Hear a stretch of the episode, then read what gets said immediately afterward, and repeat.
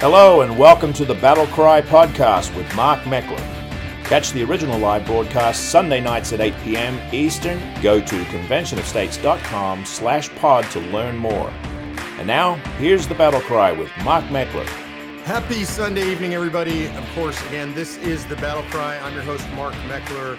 Super glad to be with you guys. I do love being here on Sunday nights. You know, on the on the Sunday nights when I can't be here, we can't have these conversations. I really miss it. So I'm always glad to be home, always glad to be able to connect with you guys. I appreciate you watching and sharing this with everybody you know. And what I try to do for those of you who are new to the battle cries, I just kind of try to give you my takes on the politics of the week, a little bit of what's gone past, a little bit of what's going forward, and always a summary of Convention of States because I know, you know, really that's why you're here. Not you're here for me, you're here for Convention of States. I think tonight we're joined by our official mascot, Levi back there on the couch. Sometimes you can't see him. He blends in, right? He's almost a perfect blend with the couch. Uh, he is my Great Dane, seven and a half years old. He's he's been loyal throughout the movement, just like you. So make sure you always look for him. By the way, sneak preview: we have a new puppy coming, and another Great Dane. We'll pick him up on the 16th of May. So it won't be just Levi anymore. He'll have some little bundle of joy torturing him by that point, the puppy will probably be in excess of 20 pounds, uh, 10 or 11 weeks old. So it's going to be fun. It's going to be a little chaotic around here, but we like chaos. So it's all good. All right, let's get rolling with our substance here. Tonight's theme is be honest. It's not always the easy thing to do. And this is really, really important in any society based on the rule of law and the idea of self governance. Honesty is at the root of that. And if you go back to the American founding, one of the things that you hear is you hear the founders say, I believe it was Adams said, that our Constitution was written for a moral and religious people and is wholly inadequate for any other. And part of the reason for that is our system has an underlying fundamental premise that people are generally going to be honest. So, what's that got to do with moral morality and religion? Well, um, being honest. If you value being honest, that's a moral value, right? That's a moral judgment, is that honesty has value. And from a religious perspective, it's fundamentally important because people, from my perspective, generally speaking, are we are always, we're all sinners, right? And that means we are prone to lying. And what keeps us from lying in the public sphere is the idea that God is watching, right? It's what you do when nobody knows you're lying or when you can't get caught for lying or when there aren't consequences for lying. That matters. And people who are religious tend to lie a lot less. Why? Because we know God's watching, even if nobody else knows, even if nobody else is judging us, even if those around us would be comfortable with us lying in a sort of a ends justifies the means thing. We know morally it's wrong and religiously, the- theologically, we're being watched. We're being watched by God who's always there he knows what we're doing, even when other people don't know what we're doing.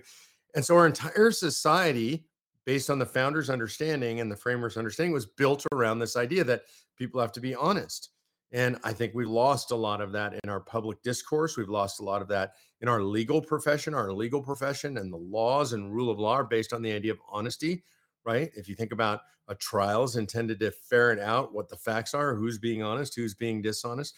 These are fundamental things there's also another layer to it. And this is why I said, be honest. It's not always the easy thing to do. Then we think about lying as dishonesty, and certainly it is. But I also think it's speaking up when might be uncomfortable for you to speak up, right? Speaking up when somebody says something that's just outrageous or ridiculous, you honestly speak what you believe and what you know to be true. So, for example, right now, we've got a movement in this country, a large, powerful movement which is telling you that men are women and women are men and both are neither and everybody can be whatever they want right? And and there's 57 genders. Well that's a lie. That's not true. That's not god's truth. It's not biological truth which by the way is god's truth. It's not genetic truth. Again by the way that is god's truth. There is a genetic pattern that says you're a man or a woman. There is biology that tells you that you are a man or a woman. There's chemistry in your body that tells you you're a man or a woman. And men and women are different, and one cannot be the other. And so we're going to hear in the media, you hear it all the time Walt Disney Company promoting it, Nike promoting all these other companies promoting transgenderism, right? The Lia Thomas swimming scandal. Those things are all fundamentally dishonest. They're not true. So the question is when you hear it, do you say something? Do you step up and say, that's not true? It's not biologically true. It's not theologically true. It's not true according to genetics. And I'm going to call it out because it's dishonest. That's not always easy, but I would say that's what you got to do. I think one of the hardest places to do that for a lot of people, especially older people my age, I'm 60 and up, we have grown kids. I'm blessed. My kids are conservative. But what if you live in a family where your kids are not necessarily conservative? You know, what if your daughter didn't go to Hillsdale and she went to UCLA or some other woke university, like most of the woke universities are in this country, or most of the universities are? And what if they came home with a bunch of woke philosophy? Are you willing to speak against that? And I know it's hard because some people would say, look, it's the dinner table. My kids are visiting. I don't want to have a fight with them. I get it but it's not honest. You're no longer having an honest discussion with your kids. I'm not saying you have to fight. I'm just saying when people say things that are fundamental lies, that we have an obligation to be honest and speak out against those things. And only when we do that, only when we're not cowed by the other side telling us we're not allowed to say that stuff, only when we do that can we win. If we don't fight, we can't win. And fighting requires intellectual honesty and it requires the boldness to speak the truth. So, our theme this week be honest, especially when it's not easy. All right, let's go to President Biden because we always have to go to President Biden every week. I mean, this is every week, and frankly, it's almost every day. President Biden demonstrates his complete mental incompetence. And I, I, don't say that to make fun of him. I think it's horrifying. I think it's really terrible. I think it's a spectacle for the world. I think it's elder abuse. But take a look at this clip of President Biden who can't even get through a 30 second statement of uh, that will enhance our underlying effort to accommodate the Russian oligarchs uh, and make sure we take their take their their ill-begotten gains. We're going to accommodate them. We're going to seize their yachts, their luxury homes, and other ill-begotten gains of Putin's kleptocracy. Uh, yeah, kleptocracy and klep, the guys who are the kleptocracies. but these are bad guys. Man, that is bad. That, that's just bad stuff on so many levels. One, he doesn't even know what he's talking about. He can't, you can't say the word kleptocracy. Yeah. Yeah. I mean, he can't even finish it. Then he calls them kleptocracies, the guys who are kleptocracies. That's all bad stuff. And it's demonstrating his mental incompetence. I'm going to come back to that in a minute. Uh, but it's also bad because what he's demonstrating is a total disrespect for the law this might not be a popular opinion, what I'm about to say, but you know, we have a little thing called due process in this country. You don't just go out and quote unquote seize people's quote unquote ill begotten gains. You can't do that. There is rule of law, there is process for these things. And the idea that the federal government is just going out and seizing stuff randomly at this point because they believe these people are kleptocrats, that's not rule of law. That's not honest. And remember, we you might take glee, right? I think the kleptocrats are probably really bad people. I mean, I don't know them. I haven't looked into it myself. I'm making an assumption. So before I did that, I'd want due process to understand what they actually did, what laws are they violating. But the bottom line is if we don't do that, then what are we? We're no longer a constitutional republic. We don't believe in rule of law. We're operating dishonestly. And by the way, they may come for the kleptocrats now and they may come for you and me next. And if we applaud, oh, yeah, go after the kleptocrats, and we don't believe in the rule of law for those who are unpopular, those who might be bad people, if we don't believe in the rule of law for them, then there's no rule of law for us. We know there's no rule of law for Joe Biden. So what's the what's the actual answer here? What do you do about Joe Biden? You we have the 25th Amendment, which says that you can remove somebody from mental incompetence, and his cabinet can do that. It takes somebody in the cabinet to initiate that process. They have a vote among the cabinet, and they can vote to remove him for mental incompetence. They should do that at this point. He's very, very, very unequivocally clear that he has no damn idea what's going on. They're not doing it. I think the proper remedy is we don't have the right to remove him for mental incompetence. That's not what impeachment is for right? Impeachment is for high crimes and misdemeanors, but we have the right to impeach his cabinet for not doing their job. They were given the 25th Amendment to protect the country from a president who was mentally incompetent. They're failing to do that, in my opinion. And I think we ought to impeach them one by one. I'd love to see the Republicans do that. We need to start using the remedy of impeachment as actually appropriate.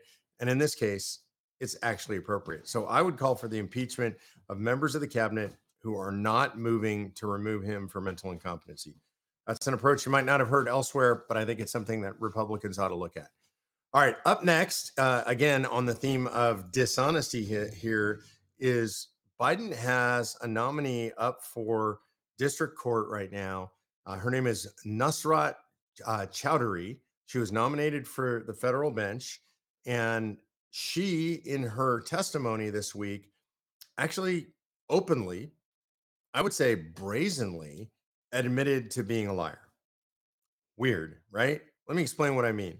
She has said previously, and she in a speech at Princeton, that every single day unarmed black men are being killed by the police in America.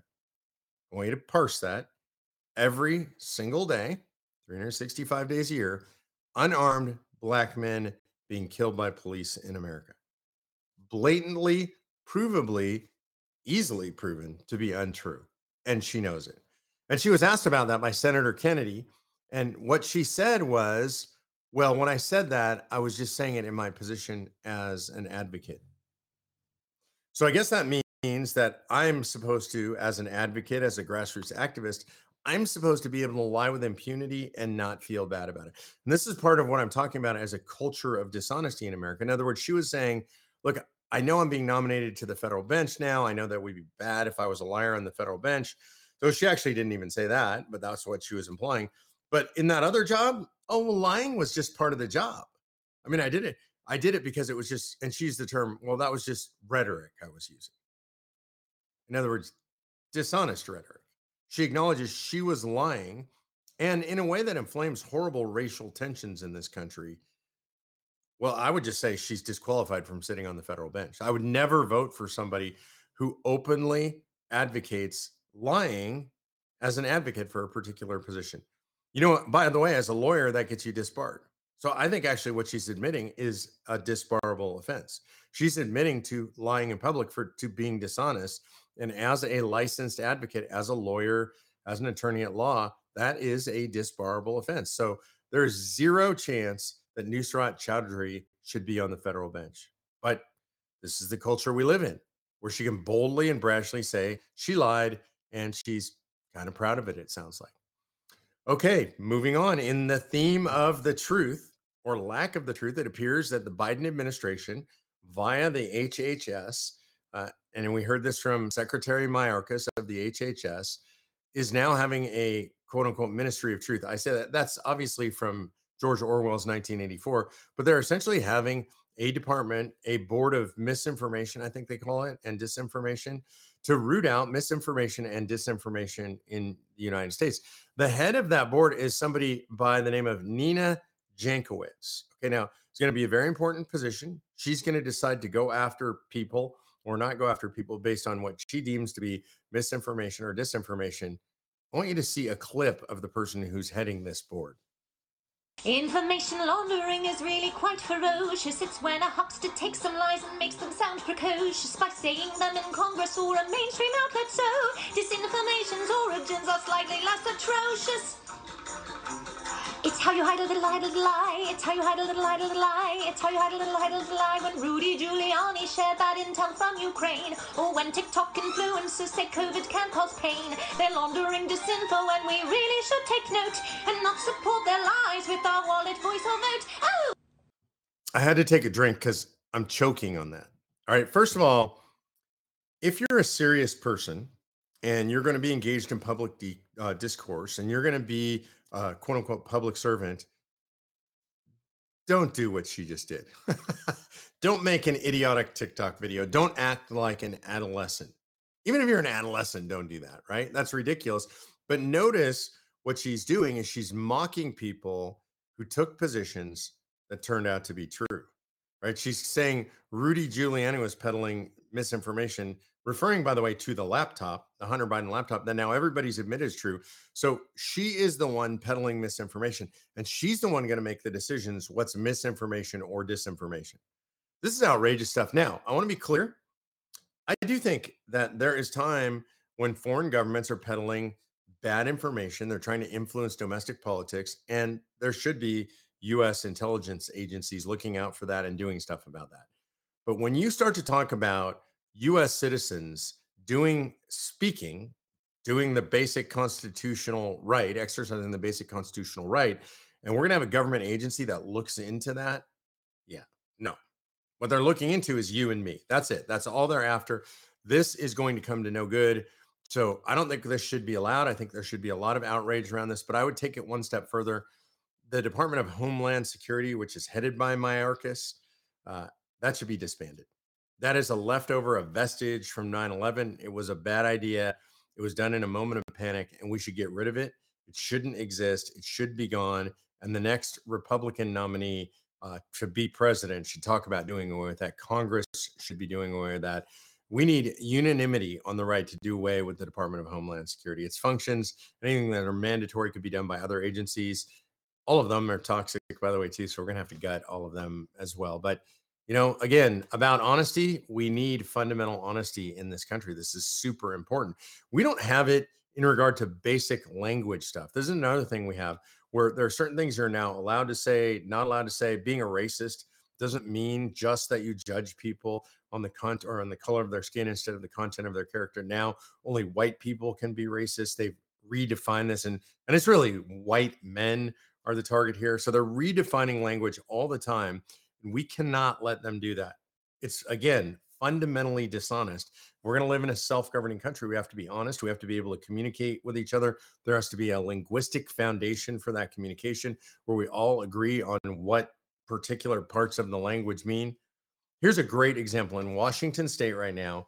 They've now made it so that it is not legal to refer, uh, the state has banned the, the word. it's so hard for me to even spit this out. Ban the use of the word marijuana. You know why? Guess. That's right. Because it's racist.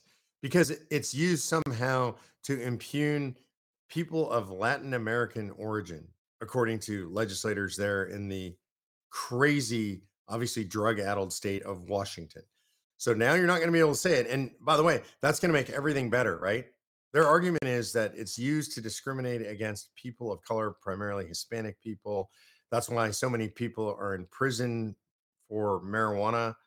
And she says for marijuana use, which isn't the case. They're in prison for dealing marijuana when it was illegal. In other words, they're in prison for committing a crime, not because of the word marijuana. What I don't even know what we call it now. If it's not marijuana, I think they're going to call it cannabis, right? Because I don't know. I guess that sounds more medicinal to them or official to them. It's is it weed? Is it pot? Is it Mary Jane? Is it marijuana? Like, I don't think it really matters. This is just a dishonest use of the language. It's a manipulation of language, just like they try to do with all this gender crap, non-binary, non-conforming, cisgender, whatever they want to call it. Do not let them manipulate manipulate language in any way, shape, or form. When you hear it, when somebody speaks it to you, that's again a place to do the difficult thing. But be honest, that's not a real word. That's not a real thing. There's no such thing as non binary. There are men and there are women. There are genders, actual genders. There are actual sex tied to biology and genetics. Don't let them get away with it. Washington State not only making them get it, uh, letting them get away with it, but making it the legal standard. Mark Meckler is fighting every day to call the first ever Article 5 Convention of States to drain the swamp once and for all. Join Mark and millions of other Americans by signing the official petition at conventionofstates.com slash pod. And now back to the show. So what's the way forward? You know, it looks like now, and I'm traveling all over the country, it looks like now Republicans are going to take the House of Representatives in Washington, D.C.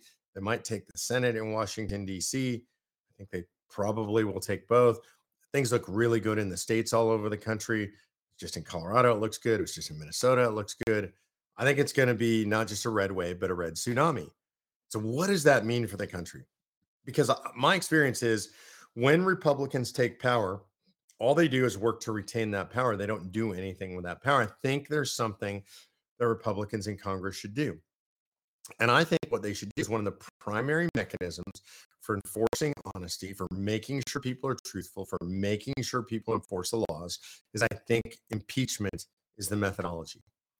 I think even if they can't convict because they don't have enough in the Senate to convict, I think the House ought to begin a bunch of impeachment proceedings. I think one of the impeachment proceedings they ought to start, and it's probably the place where I would start, is with Alexander Mayorkas. I would say that the House ought to issue uh, articles of impeachment against Mayorkas, again, the director of um, the home of all Homeland Security. Right, I, I think he ought to be impeached. The border is not secure. He's thrown the border wide open. He's not enforcing our border security laws. Millions of people now pouring into the country, right? It's 8,000 a day. I think they said they expect to go up to 18,000 if Title 42 is lifted. Those are the laws, and the executive agencies are supposed to enforce laws. He's not doing his job. We should file articles of impeachment against him. And I think we ought to go through the departments one by one. If they're being dishonest, if they're not doing their jobs, if they're failing in their jobs, they ought to be impeached. We ought to do the same thing aiming at federal judges who don't follow the United States Constitution. There's a lot of judges out there that blatantly are partisan and they simply don't follow original intent. They don't follow the Constitution. We ought to impeach a few of them. And I think this ought to be a widespread remedy. We ought to start going after federal officials who are not doing their jobs, who are acting unconstitutionally, because what else is our remedy? You can't remove federal officials without cause. Most of them, a lot of them are are uh, non-political appointees. A lot of them are lifetime employees. We need to remove them, and impeachment is the way. I would also say that when Republicans take over in the next administration, there needs to be a really big house cleaning. There's a Republican president that comes in in 2024 elections to take office in 2025. He needs to gut the departments of all political appointees. I would be so radical as to say you go into the upper ranks of non appointees of career folks in these agencies. And if you can't terminate them, if that process doesn't work, then you just remove all responsibility from them. You take away their phones, you take away their computers, you say, You're welcome to come to work. We're happy to keep paying you, but you no longer have any responsibility or authority. That's what it's going to take to clean out the deep state. That, of course, and convention of states. So let's talk about convention of states because it is my favorite subject because it's you. You guys are the ones making it happen. 5.2 million plus people out there in the field participating in convention of states. Last week, actually earlier this week, sorry, I was in Denver, Colorado. We had a rally in Denver on Wednesday. It was fantastic. Had a whole bunch of people out on the Capitol steps. Had a chance to hang out with a bunch of the grassroots, have lunch, met with a bunch of legislators. I'm really excited about Colorado. Now, if you're from a state other than Colorado, you probably look at Colorado and think Rocky Mountain High, right? We talked about this crazy legislation saying you're not allowed to say marijuana anymore. But I'm going to tell you there is a conservative wave rising in the great state of Colorado. I met a whole bunch of leaders there. I met a whole bunch of legislators that are conservative. And I think they're going to flip their Senate come this cycle in 2022. Uh, they could even flip the House of Representatives. They've got a lot of great candidates, they've got a lot of momentum. There's money flowing into the race. I saw a lot of stuff there that gave me great hope for the state of Colorado. So don't count states like Colorado out. Here's another state you might be counting out. The week before, I was in Minnesota. Again, great grassroots, great rally, great legislators. Love these grassroots teams. And I also love the fact Minnesota split legislature, one House Republican, one House Democrat. They're going to flip that back this cycle. I'm convinced. I saw the momentum on the ground. I heard what people were saying. I sensed the enthusiasm from the people. I know the money's pouring in there. I know we've got people on the ground. And to the extent we legally can, our people are participating in these elections. It's always according to whatever the law of the state is a lot of different laws in every state. We spend a lot of money and a lot of time complying with that stuff. But I think what you're going to see out there is I think you're going to see at least half a Colorado flip. You're going to see a flip in one house of the Minnesota legislature. That'll put them in the column where both houses are red. We are going to see a tsunami in 2022. It's going to be extraordinary. Trust me. It's going to be bigger than the Tea Party movement. I know what I'm talking about. I was there in the beginning at the helm, uh, partially at the helm of the Tea Party movement. I worked with a lot of you in the Tea Party movement. 2010 was the biggest wave in modern American history. This is going to be bigger. So be prepared, be working, be honest, right? Even when it's hard. All right. So we're going to go to, oh, one last thing. I forgot as an update North Carolina is probably the next place to keep an eye on for Convention of States. Uh, we've already passed the House. We're pending in the Senate. If you're in North Carolina, call your senator. Tell them you want them to pass convention of states. Senators are playing some games there, and it's going to be up to you and I to intervene and stop that, especially if you live in North Carolina. You know anybody who lives in North Carolina, contact your senators right now. They have a short session. It starts in May. We're going to have to be really engaged. We're going to go to Q&A, and we've got video Q&A. We've got written Q&A. Just to remind you, conventionofstates.com forward slash battle cry. That's if you want to submit a video. And I love getting the videos from you guys. So conventionofstates.com forward slash battle cry video under 20 seconds. Who you are, where you're from, quick question. Got to keep them short because the show is short. Or you can email your written questions to battlecry at cosaction.com. So video, conventionofstates.com forward slash battlecry. Email battlecry at cosaction.com. All right, we're going to start uh, first. It looks like – we have a video from uh, Mike Arnold in Rhode Island. Go ahead, producer G. Hey, Mark. My name is Mike Arnold. I'm a district captain from Rhode Island. And my question is if you could have one of the founding fathers come back and sit with you, who would it be? And what is the question that you would ask him on your show? Oh, man, I'd love to sit with so many of them for different reasons. Thanks, Mike. I appreciate that question. I think because of what we do for a living, uh, it would probably be George Mason. I'm super interested in Mason. He was one of the founders that spoke more than anybody else the Constitutional Convention in 1787. I think he was second or third, uh, speaking the most. And he brought, he was one of the authors of the Virginia Plan, which became the foundation for the Constitution. And of course, specifically, I want to ask him Hey, exactly what were you thinking when you proposed the second clause of Article 5? I think we know because he said so. I'd like to know what the reaction was in the room. We imagine people laughed when he proposed that second clause of Article 5 because he asked the question Are we so naive that we believe that a government that becomes a tyranny will ever propose amendments to restrain its own tyranny? I think they laughed. I want to know did they actually laugh? And I'd love to ask his advice on how we use it right now he's a very interesting figure. He actually voted against uh, or against the Constitution. He wouldn't sign it. His name's not on it. So when it was signed on September 17, 1787, he felt like it gave too much power to the central government. I was actually in the library at Williams College in New York, where my nephew graduated from, a radical far left uh, organization, a radical far left college. But in their library, they have an incredible collection of founding documents. And in the middle of that, sitting between two panes of glass is Mason's personal copy of the Constitution that he used at convention. And all over the back of it are his notes, talking a lot of it about why he objected to it and why he did not ultimately want to put his signature on that Constitution. So I'd love to have that conversation and sit down with him. Probably second choice would be Sam Adams. I just think he's such a fascinating figure. He understood narrative. I'd love to talk to him about how did he frame up the narrative for the American Revolution. I think we have a lot to learn. I've learned a bunch of it from reading all the books that you see behind me. A lot of Sam Adams stuff there, a lot of Mason stuff there, and all the founders.